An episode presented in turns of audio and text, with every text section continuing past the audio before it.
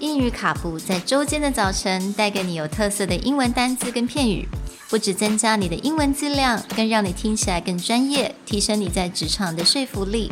英语卡布早晨一杯知识加倍，English cappuccino, your morning cup of knowledge. Good morning, everyone, Good morning. and welcome to English Cappuccino episode 16.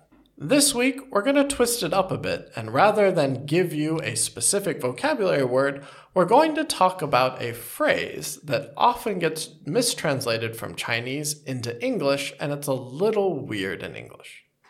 没错，我们今天要来专注于在呃解释一个常常会在因为中翻英所遇到的一个很大的问题，就是很多人想要去形容 碰到状况，或者是遇到什么什么的状况，或者是遇到什么的问题，这个碰到或遇到到底要用什么样的动词呢？ So, most often, you'll hear people translate this as meet, meet a problem or meet a challenge. But when you're actually translating this, that doesn't quite work out. It almost sounds like you're going to go find a problem and take it out to lunch, like the way you meet your friends. Or say hi to them. Yeah, or say hi to them.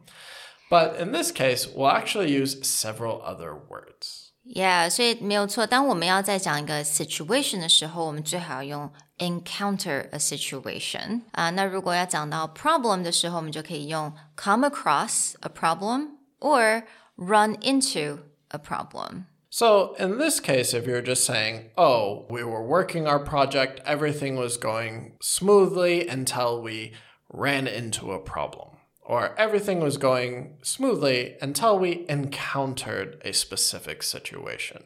This is a much more natural way to use that. You also may some, hit something like hit an obstacle, like everything was going perfectly until we hit an obstacle. 所以记得喽，当我们要在讲就是遇到什么问题、碰到什么状况，记得我们不要再用 meet 这个动词喽。All right, so I hope you guys learned a lot today. We'll talk to you guys next time. Bye. Bye.